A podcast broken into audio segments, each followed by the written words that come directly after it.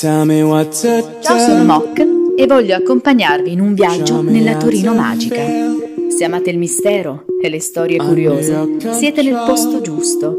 Perché Torino, come disse De Chirico, è la città più profonda, più enigmatica, più inquietante, non d'Italia, ma del mondo.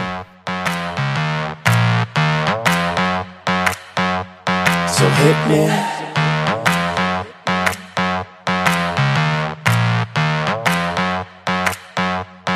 So hit me.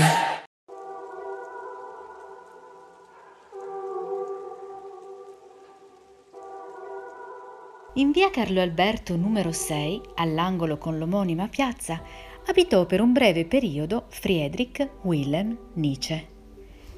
Il suo appartamento costava mobiliato 30 lire al mese ed era di proprietà di Davide e Candida Fino, gestori della rivendita di giornali giù nella piazza. Fu proprio in quella casa che il filosofo scrisse il libro della sua vita, Ecce Homo. Nietzsche, a quanto si apprende dai suoi scritti, era letteralmente innamorato dell'atmosfera torinese. Ma che dignitosa, severa città, ebbe a dire lo scrittore, che abitò a Torino per sei mesi, dal 5 aprile al 5 giugno 1888 e dal 21 settembre ai primi del 1889. Meravigliosa limpidezza, colori d'autunno, uno squisito senso di benessere diffuso su tutte le cose entusiaste le parole che scrisse all'amico Peter Gast in una lettera del 20 aprile 1888. Torino, amico mio, è una scoperta capitale. Sono di buon umore e lavoro dal mattino alla sera. Un piccolo pamphlet di argomento musicale mi tiene occupate le mani. Mangio come un dio, riesco a dormire nonostante il rumore delle carrozze che passano di notte. E l'aria, secca, energizzante, allegra, il primo luogo in cui sono possibile. Del capoluogo torinese, il filosofo amò la severità e l'eleganza dei portici, gli specchi su cui spesso si imbatteva nella sua immagine, le tappezzerie e le decorazioni dei plafond degli antichi caffè rococò, la pavimentazione, anch'essa squadrata e marmorea degli interni e delle strade. Come ricorda la lapide di via Carlo Alberto preparata dallo scrittore Rubino per il centenario della sua nascita, Nietzsche conobbe la pienezza dello spirito che tenta l'ignoto, la volontà di dominio che suscita l'eroe. Una pienezza che, come risaputo, culminò nella follia.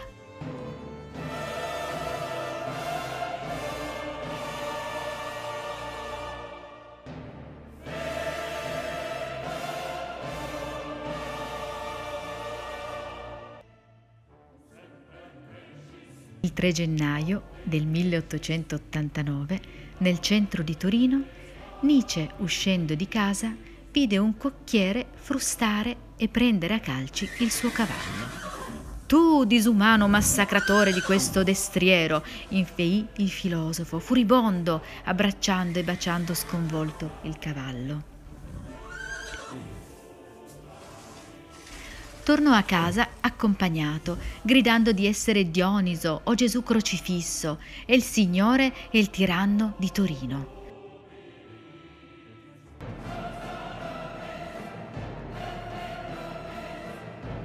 Qualche giorno dopo fu portato via dalla città dall'amico Overbeck per essere curato a Basilea. Si dice che lasciò Torino cantando per Porta Nuova canzoni napoletane, convinto di essere il re d'Italia.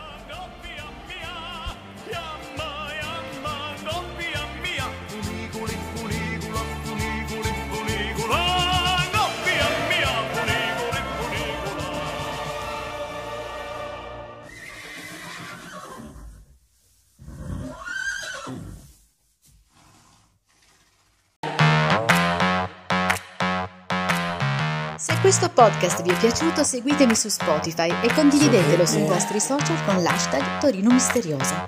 E se non l'avete ancora fatto visitate il sito www.torinoblog.com. Grazie e alla prossima puntata!